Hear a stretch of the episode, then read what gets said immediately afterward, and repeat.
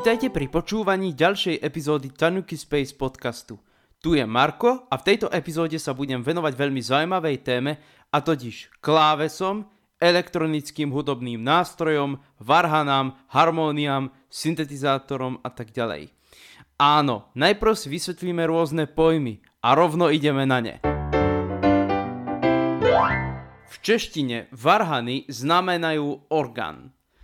Harmonium je ale úplne iný hudobný nástroj ako orgán, ale s podobným princípom. Možno tieto hudobné nástroje sa nazývajú tak preto, pretože pri orgáne a pri harmóniu je podobná klaviatúrna mechanika. No ale nemyslím si to, ale keď som raz sedel pri orgáne, tak naozaj tá mechanika je veľmi podobná e, mechanike úhozu, ako sa hovorí, alebo úderu, Úhoz je český pojem, ale neviem, či sa používa aj v Slovenčine. Ako napríklad práve pri tých klávesových elektronických hudobných nástrojoch. Niektorí hovoria, že niektoré klávesy majú polovyváženú alebo orgánovú mechaniku. Dokonca sú aj také, ktoré majú kladivkovú mechaniku. To je mechanika, s ktorou sa napríklad môžeme stretnúť, keď hráte na klavír. Áno, pri hre na klavíri sa používa podobný princíp. Ako to ale funguje, to teraz nie je dôležité. Teraz nebudem rozoberať klávesy ako také. Budem rozoberať klávesy ako hudobný nástroj.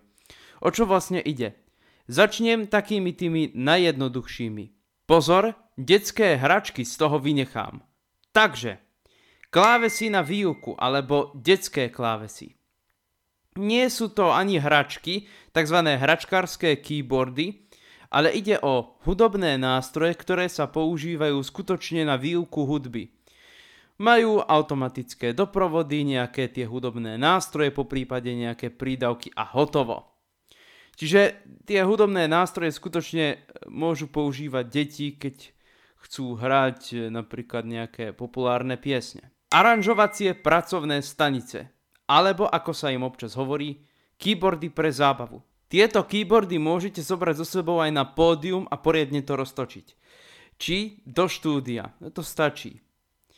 No a tieto keyboardy sa nazývajú tak preto, pretože sa zvyknú používať aj pri hre rôznych zábavných ľudových piesní.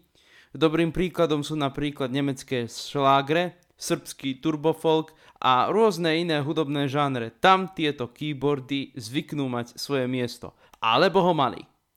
Napríklad som sa stretol s hudbou, kde sa takéto keyboardy používajú bežne. Napríklad holandský Lebenslied.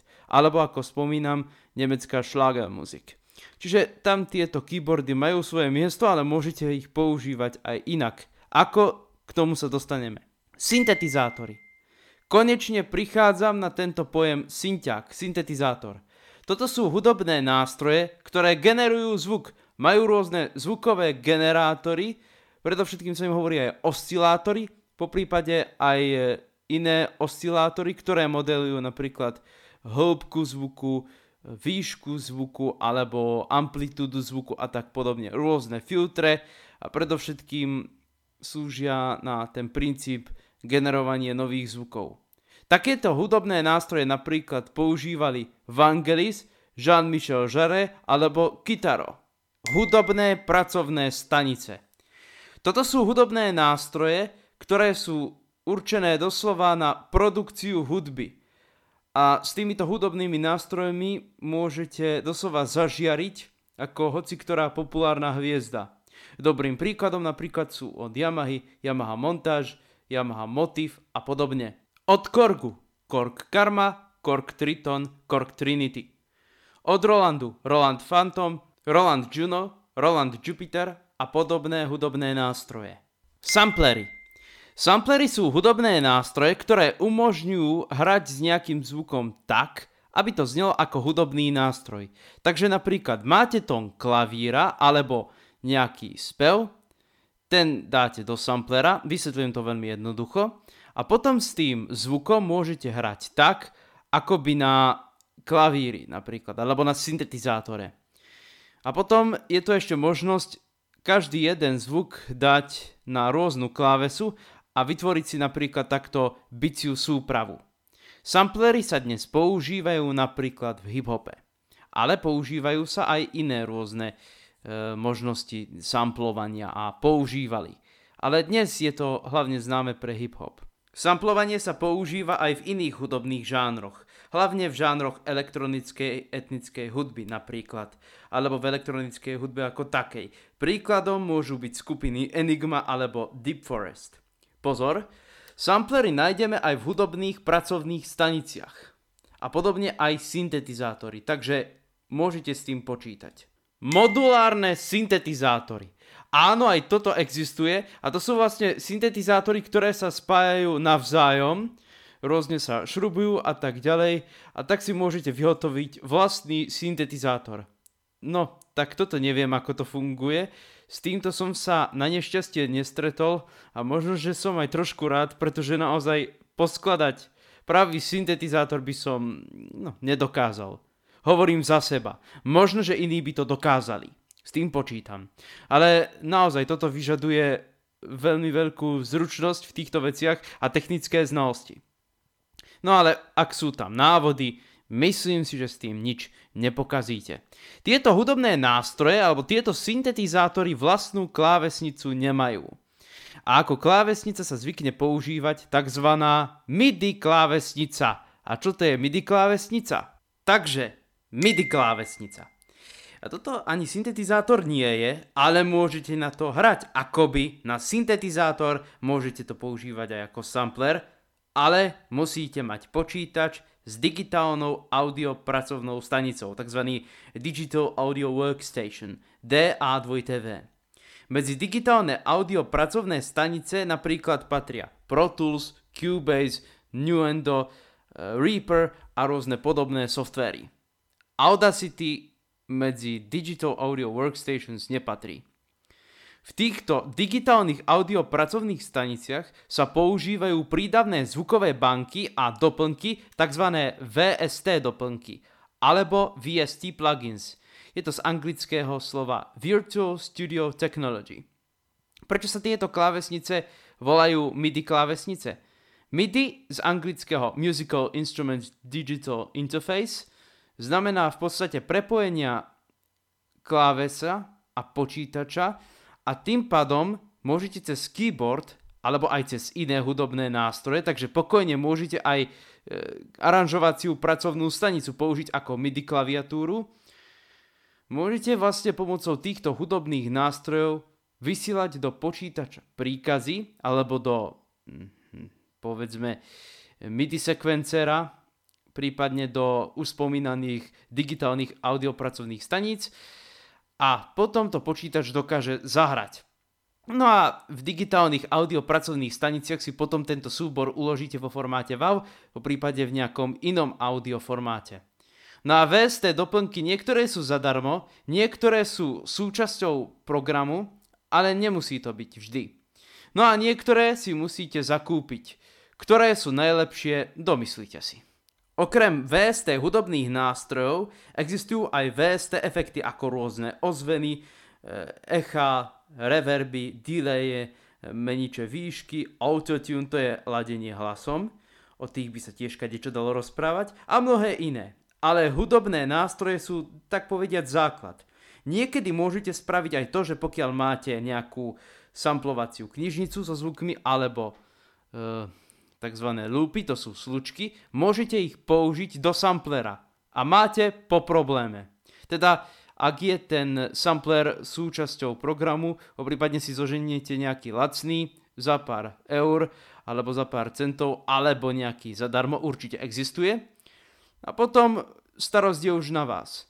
Na druhej strane VST hudobné nástroje napríklad vedia imitovať, aj keď s určitými chybami, biciu súpravu, pričom hiphopery a producenti elektronickej hudby používajú práve tie rôzne samply. Mám na to svoj názor a dokonca som sa dostal do takého malého konfliktu s mojim kamarátom, čo som hovoril, že toto nie je pravá bicia súprava, ale určite je vysamplovaná. Ale mohlo byť aj to, že niekto napríklad um, použijú práve VST hudobné nástroje pri tvorbe hudby aj toto sa môže stať a niektoré hudobné nástroje vo formáte VST sú skutočne spravené celkom dobre, ale niečo stoja. A zvyčajne zaberajú dosť pamäť, ako som zistil. No hlavne tie veľké knižnice. Napríklad e, som presvedčený o tom, že keď chcete mať v jednej knižnici trúbky, klarinety a neviem aké hudobné nástroje, určite to je v terách doslova do písmena. Alebo v gigách. No ale v terách to musia byť veľmi profesionálne zvuky. Poviem pravdu, že ja keď som používal rôzne VST hudobné nástroje, tak to boli len také amatérske. Mali len zo pár mega a hotovo. Ale viem, ktoré sú najlepšie, teda e, z počutia, pretože sa zaujímam o tieto veci a istý čas som mal veľmi zaujímavý sen, sa budem tomu venovať, potom ale ten sen trošku stroskotal a uvedomil som si určité limity a bohužiaľ týkalo sa to aj toho, že niektoré VST hudobné nástroje nie sú vôbec prístupné pre nevidiacich ale možno, že sa to už nejako upravilo, že vznikli nejaké nové doplnky pre čítač obrazovky a podobne. To veru neviem, ale jedno viem určite. Na virtuálnu MIDI klaviatúru budete potrebovať počítač.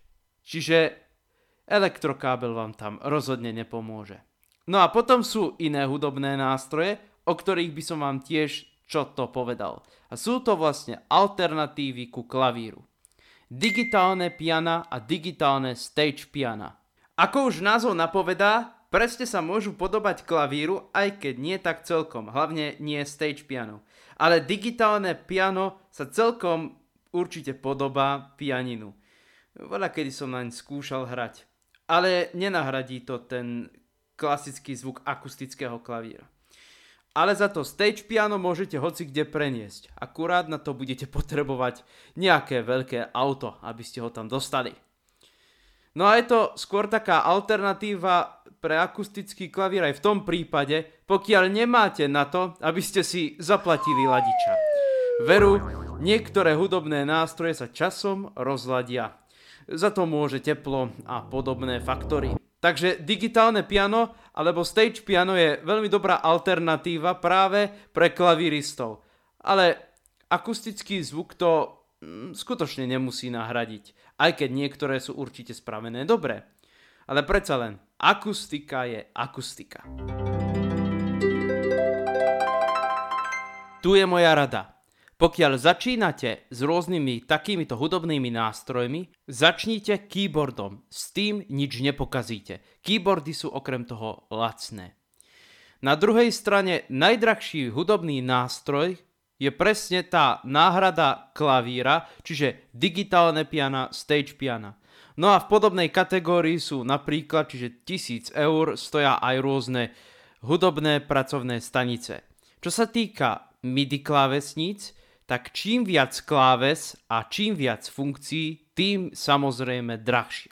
No a potom tu existujú aj iné alternatívy, čo sa týka tých rôznych syntetizátorov, pracovných staníc. Sú to vreckové syntetizátory, tie sú pomerne lacné, ale mám na ne čiastočne svoj názor a hoci kde ich môžete síce preniesť, myslím si, že môžu viac menej vám ukázať aspoň ten princíp, ako to môže tam fungovať. Na druhej strane ide predsa len o trošku pasu tvorbu hudby, respektíve o náčrt alebo niečo také. Dobrým príkladom takýchto hudobných nástrojov sú... No, ale to si už necháme pre nejakú ďalšiu epizódu. Aj o tom budem rozprávať a mimochodom, ešte jedna takáto vec, vreckové hudobné syntetizátory zväčša nemajú klávesy, čiže to sa tu nehodí. Ale na druhej strane, prečo o tom nepovedať niečo viac? Alebo aspoň o tých, s ktorými som sa v podstate stretol osobne, ktoré som osobne vyskúšal, ktoré osobne mám. To sú tiež veľmi zaujímavé hudobné nástroje a možno, že by bolo veľmi zaujímavé povedať aj o tom, ktoré nielen elektronické, ale aj akustické hudobné nástroje si môžete zobrať hoci kde so sebou. Pevne verím, že sa aj k tomu dostaneme. A taktiež dúfam, že ste sa niečo nové dozvedeli. A ak rozmýšľate na kúpe rôznych klávesových hudobných nástrojov na elektrinu, tak neváhajte a začnite konať. To znamená, vyberte si z tejto ponuky, ktorú vám odporúčam v tomto podcaste. Podobné návody nájdete na internete v angličtine. Ja som sa to rozhodol čiastočne preložiť a keďže, poviem pravdu, skúšal som aj rôzne tieto hudobné nástroje, viem o tom svoje. Tak lúči sa s vami váš Marko a vy sa môžete tešiť na ďalšiu zaujímavú epizódu tohto Tanuki Space podcastu. Lúči sa s vami váš Marko.